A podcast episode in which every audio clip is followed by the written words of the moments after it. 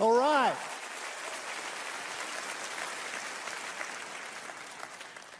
Did we have a great VBS last week or what? Thank you. Thank you for volunteering. Thank you for bringing your kids and grandkids. And I know that uh, many, many lives were changed. Hey, I want to invite you to kneel with me before we open God's Word together. God, we thank you that we can come into this place today and to worship you and to praise you and to center our hearts and minds on who you are. God, we thank you so much for the great week we had last week in VBS and for the other camps that are coming up. God, I pray that the seeds that were planted will grow and take root. God, right now, speak to us as we open your word. We ask, God, we want to hear from you. We ask these things in Jesus' name. Amen.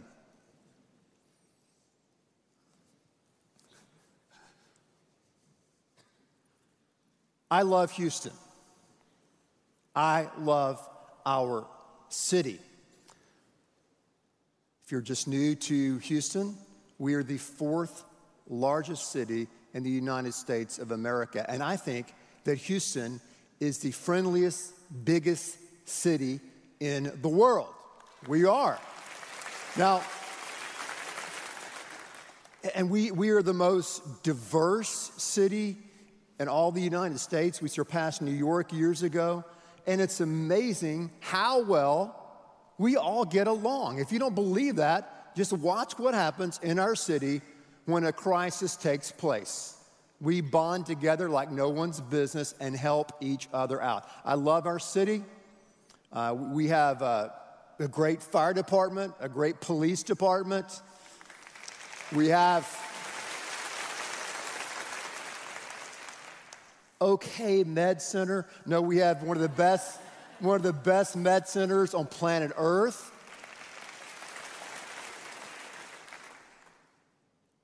NASA, Astrodome, Reliant, come on.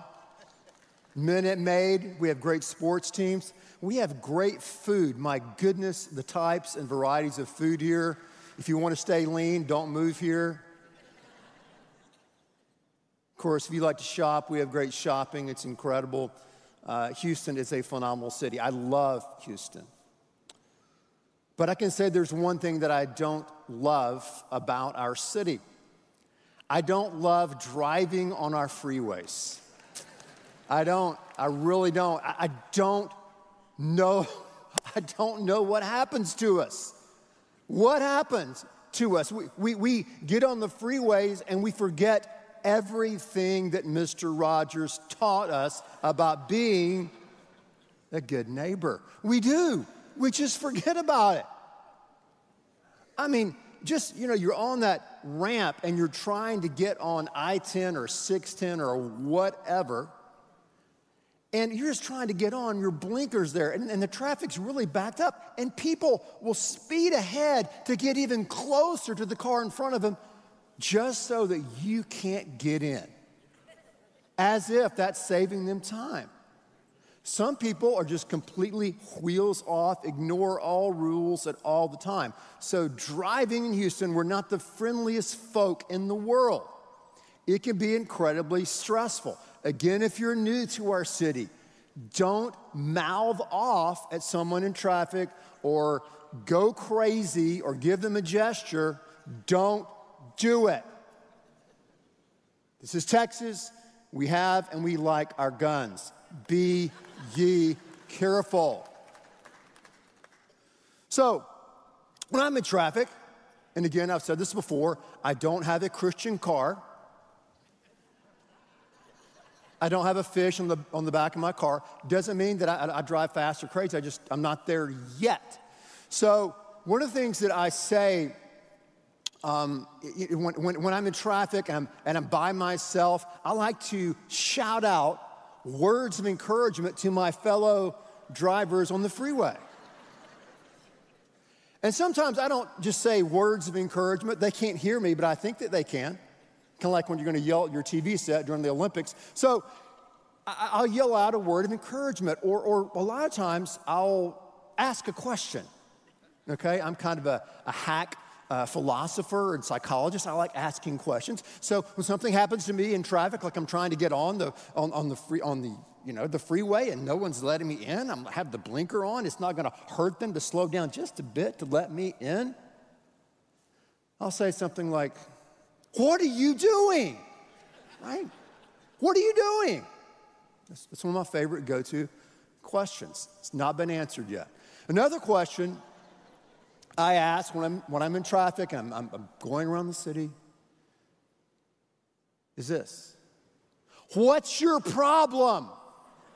What's your problem, man? What is your problem? What's your problem? You know what the bottom line is? They probably have a problem. Of course, they have a problem. Not just their driving, but they have other problems in their life. And, and you know what? I have problems. We all have problems. Problems at work, problems at school, problems at home, problems in relationships. We all have problems we're trying to deal with and overcome. I was talking to someone years ago and they said, Hey, Ben, I can show you a place in Houston where there are thousands of people and they have no problems at all. I said, Where is that place? Take me there. And they said, Forest Park Cemetery, right?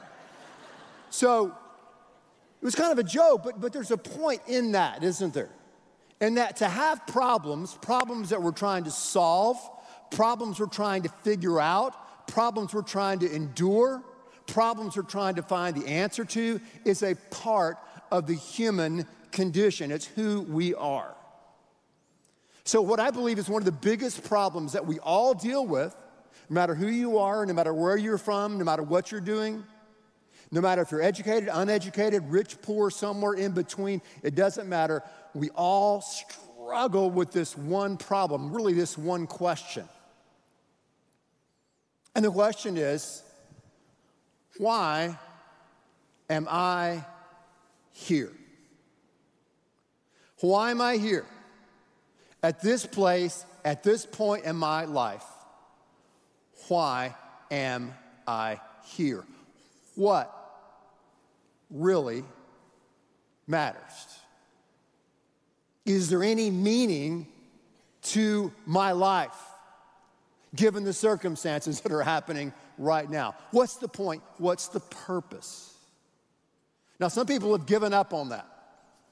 They've given up on that big question as to why we are here. Richard Dawkins, who lives across the pond, is one of those who's given up. And here's an encouraging quote that he has for us here today.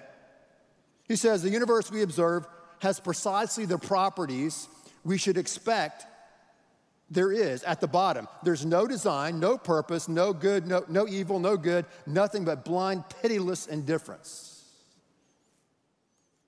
I beg to differ. I beg to differ. I was watching uh, this uh, video blog that's put out by GQ magazine.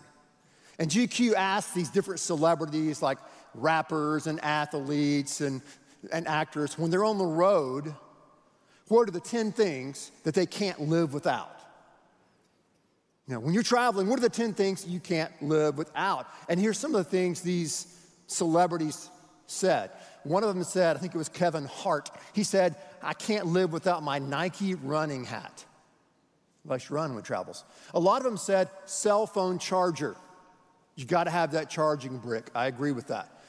Others said skin products. See, we're from Houston, humidity, we don't need the skin products, okay? Sunglasses. One young rapper said a gold chain. Uh, cologne, a hoodie. This one guy had 63 hoodies, he said at home. 63, but he has to have that one hoodie on the road. Um, wine bottle opener, was an NBA player, believe it or not. And then New Balance running shoes. So they just listed all these things as they travel around in their business and their sports and in their entertainment. These are 10 things that they cannot live without when they're on the road. Now, I would say this we're all on a road. We're on this road of life. And I would say we can live without our sunglasses, we can live without our skin products, we can live without our running hat, but we as human beings cannot live without a sense of meaning. We cannot live without meaning. One of the most influential books I've ever read in my life is a book called Man's Search for Meaning by Viktor Frankl. And in this book, Frankl talks about how our biggest desire, the burning desire that we all have as human beings, is for a sense of meaning and purpose. And he said, if we can find our sense of meaning, if we can find our purpose, then we can survive anything at any time.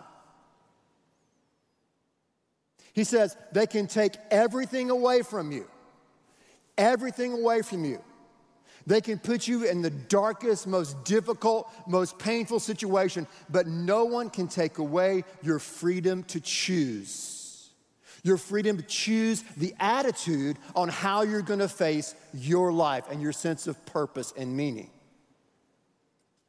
By the way, Viktor Frankl wrote this book when he was enduring three years in Auschwitz.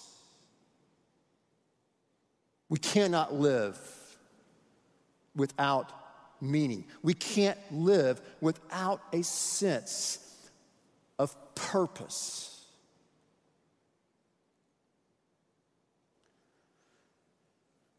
A verse I want to share with you today. It's kind of a verse that it's almost a transition verse if you are studying the Bible, but I think it's a powerful verse when you let this small golden nugget of truth get into your heart and life. It's in Acts chapter 13, verse 36. Acts 13, verse 36. Now, David, referring to King David, after he had served God's purpose in his own generation, died and was buried with his ancestors, and so he experienced decay. I like that verse. It's a goal of mine that that can be said about me one day. Ben, having served God's purposes for his generation, died and was buried and decayed and went on to glory. Wouldn't you like to have that verse describe your life? Put your name in there. That, that you lived out God's purpose for your time period, your generation, and your life and your circumstances, the high times, the low times, the suffering, everything, but you lived out God's purpose for your life. And then you passed and went to be with Him. Now, for the last two weeks this summer, we've, we've been talking about discovering the power of God. Right? But if you notice, as, as, as I've been preaching and others have been preaching about the power of God, I've never talked about the power of God directly. Like, how do we discover the power of God? Can we just go plug into it like we plug into electrical socket and get power? No. The, the power of God is not received, it's not appropriated directly. Just like happiness. If it's your desire in life to be happy, happiness can't be your desire. Happiness probably is a byproduct of something else. I want to be successful in what I do, successful in my job. Success will come to you, but it's probably a byproduct of something else. The power of God is the same way. The power of God catches us by surprise. It's a product or a result, I should say, of something else. So we started off talking about the power of praise, right? That how powerful it is to gather on a Sunday morning and to sing praises and to be a part of a praise and worship service and not to be a spectator, but to be a participant in that. Then we talked about last week the power of personal praise, how every single day is a day that we need to center our hearts, our minds on the character and knowledge and power of who God is. And today and next week, we're going to talk about the power of purpose. The power of engaging in God's purpose for your life or re engaging God's purpose and plan for your life. How do you do that? What does that look like? We talked about uh, who we are as people. We said that we are the people who praise God. That's who God has designed us to be. We're also the people, I believe, that God has designed to live out his purposes. So, who are we? We are the people who live out his purpose. Let's say that together. We are the people who live out his purpose. One more time. We are the people who live out his purpose. Years ago, someone gave me some, I, I, thought, some really good advice and counsel when I was a young pastor. They said, listen, you need to find someone, a mentor in church history. Find, find someone in history that's been gone for 100, 200, 300 years. They lived in a different time, place, a different time period. Find that person, read their biography, get to know them, read their works, and make them one of your mentors. So, as time progressed in my life, eventually I chose someone to kind of invest in, to get to know. And uh, that person was a guy by the name of Soren Kierkegaard. Soren Kierkegaard uh, is one of the most influential figures in Western history in the last 200 years. His impact on psychology, philosophy, theology, politics, the arts are almost impossible to exaggerate. He was a truly a brilliant thinker, but also he was amazingly creative in the way he communicated the truth that God had laid on his heart. So he is considered the father of existentialism. So all those incredible thinkers that whether you agree with him or not that came from him, whether you're talking about you know, Wittgenstein or Sartre or Camus or Nietzsche, all of them were influenced by Kierkegaard. You're talking about Karl Barth in theology, you're talking about Dietrich Bonhoeffer. They were all influenced by Kierkegaard. He is a massive, massive influential figure, and we all in the Western society stand in his shadow. So, one of the things that Kierkegaard was really passionate about and, and one of his main tasks was to help people understand their sense of purpose and meaning in life. Here's what he said in one of his quotes. He said, What I really need is to get clear about what I must do, not what I must know, except in so far as knowledge must precede every act. What matters is to find a purpose to see what it really is that God wills that I shall do. The crucial thing is to find out a truth which is truth for me, to find the idea for which I am willing to live and die.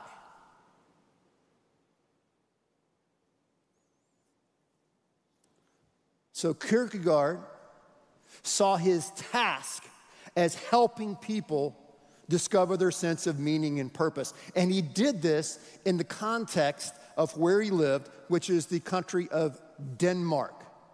So his job in Denmark, he saw it, was to wake up dead people. Because if you were born in Denmark back when he was born in the 1800s, or if you're born in Denmark today, believe it or not, you were automatically baptized and a member of the Danish Christian church. You're born in Denmark, you're so called born a, a, a Christian. Kierkegaard said, baloney, hogwash. That is not real. That is untruth. That is dangerous because to really know God and to know God's purposes in your life, you can't just be born a Dane or born an American or born in a Christian home. You have to individually be born again. So Kierkegaard talked about how we as individuals, we as human beings, can find our authentic self, how we can find our sense of purpose and meaning in life. And to do this, he talked about life having three stages. He called them three stages on life's way. He also described these three stages as three spheres of existence. And he said, in order to really understand your purpose in life and, and in order to be uh, in a sense, actualized and used in a profound way by God. And whatever you do in life, you have to progress through these three stages. Or, or really, he was saying a lot of people have to progress through these three stages. So, the first stage that he talks about is what he calls the aesthetic the aesthetic stage. And he's not really talking about aesthetics like art and design and beauty, things like that. He's talking about uh, the stage in life where all you're concerned about is meeting your own needs. All you're concerned about is finding as much pleasure and much happiness through pleasure as you can. Of course, all little children are born in this aesthetic stage. Teenagers and young people often rebel and say, Hey, I want to go find myself. I want to be totally free. I want to experiment. I want to do this. I want to do that no concern for others, no concern of the consequences. But he says that we can stay and get stuck and fixated in this aesthetic way of living. We can just live by the creed that I'm going to increase everything that I have. I'm going to increase my money, increase my goods. I'm going to indulge myself. I'm going to have the very best and seek to find the very best pleasures in life. And I'm going to impress others. I'm going to post it on Insta Envy to be sure they understand how great and impressive and happy I am and how miserable they are. He said this stage of existence is all about pleasure seeking. I want more I want more money. I want more experiences. I want more alcohol. I want more drugs. I want more vaping. I want more of this, more of that. He said you can be a rebellious person, a you know, rebellious seeker of pleasure, or you can be a refined seeker of pleasure. But in the end, Kierkegaard says, all of this is just an attempt to deal with the boredom and the anxiety and the despair that lies beneath the surface of your life. So I'm going to stay busy. I'm gonna be happy. I'm gonna pursue this. I'm gonna go here. I'm gonna buy this. I'm gonna do this. I'm gonna have all these things. That is gonna make me really, really happy. And I'm just gonna continue to stay distracted, distracted, distracted, distracted, distracted, distracted, distracted as I pursue these pleasures. I don't wanna think about that there's something else out there or someone else out there. I'm gonna focus on me and getting my way. And ultimately, this type of lifestyle can lead to a sense of narcissism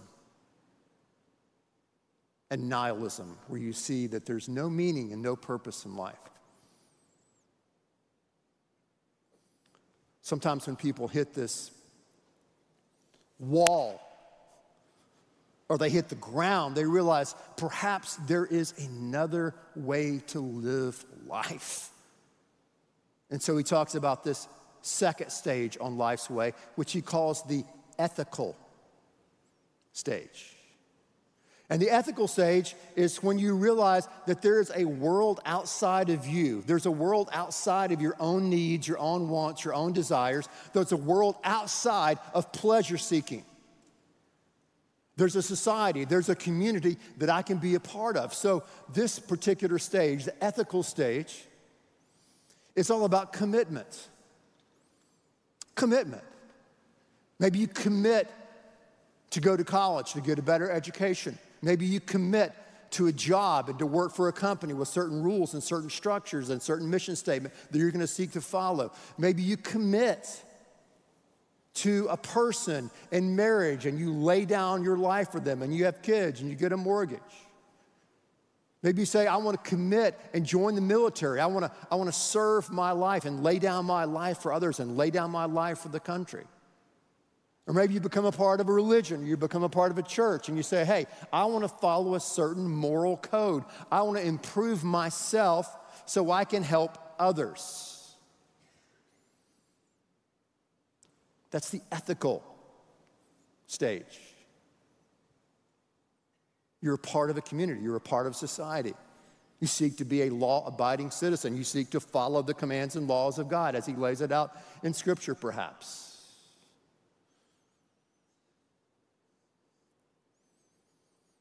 Yet, He says, there's yet another stage. He said, There's yet a, another phase, there's another way of existing that will allow us really to maximize who God has created us to be. Again, he doesn't say that everything about pleasure and aesthetics are wrong or everything about the ethical stage is wrong. Of course not. But he says if you want to take it to the next level, you've got to take the, this is what he's known for, that leap of faith and enter into the authentic way of living, an authentic way of living. He calls it the religious stage, but I like the word authenticity. In the authentic stage, we see ourselves as an individual before a holy and majestic and powerful God. It's just me, not my family, not my spouse, not my children, not my friends, not my country, nothing. I am a human being existing before a holy and a powerful God. And how will I respond to him? How will I respond to his call on my life? So if you look at these three stages, these three spheres of existence. You have the, the lower, lowest way of living. He says is that aesthetic, pleasure seeking way. The next middle way of existing is the ethical, and then what he calls the ultimate, the highest plane of living is in that authentic I thou relationship with God. This authentic level is characterized by a sense of humility, grace, and surrender. Humility, grace, and surrender. Think about the story of Isaiah.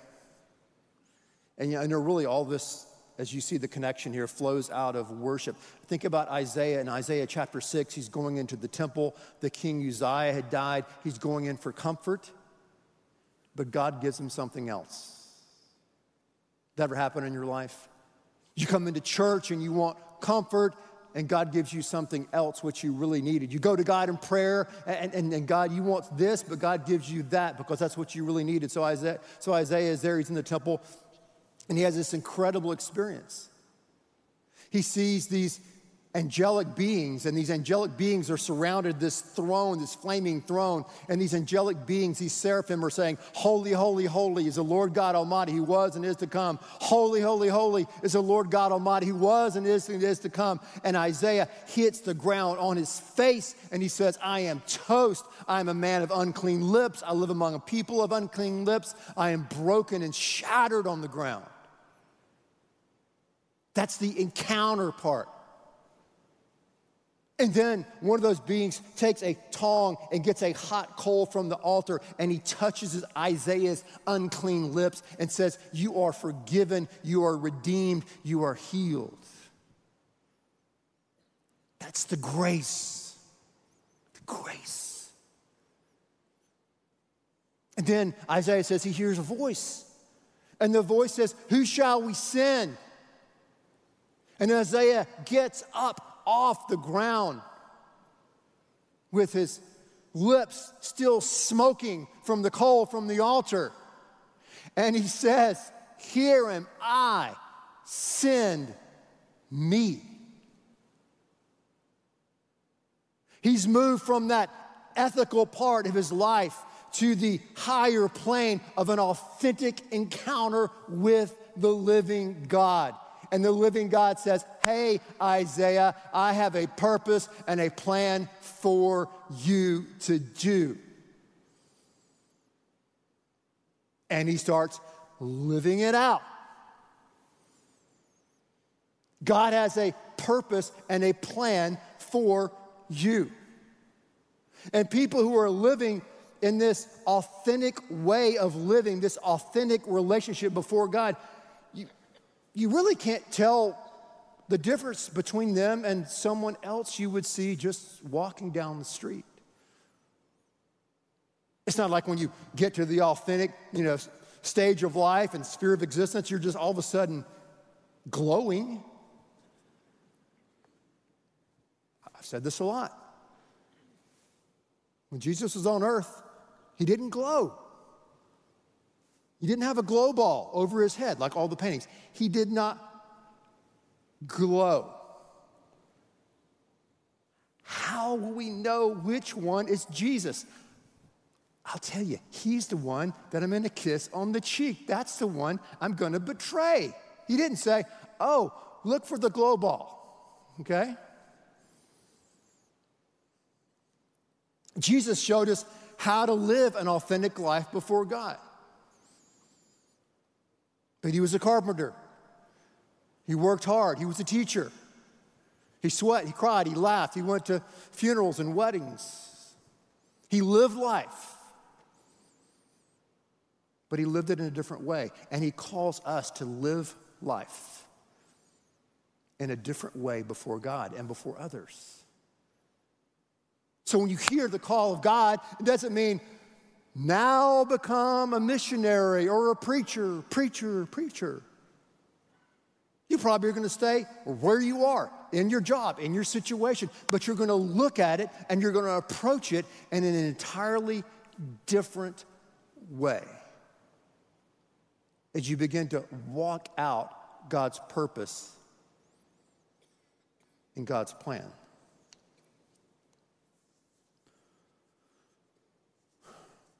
Maybe you say, well, how is this played out in daily life? Or maybe the question is, okay, I, I've, I believe that. I believe that God used to have a purpose and plan for my life, but you don't know where I am right now. You don't know what's happening to me right now. Listen, and we'll look at this next week, both those questions. God still has a plan for you. If you have a pulse, God has a purpose and a plan for your life. And to tap into that purpose is incredibly, incredibly powerful and life changing.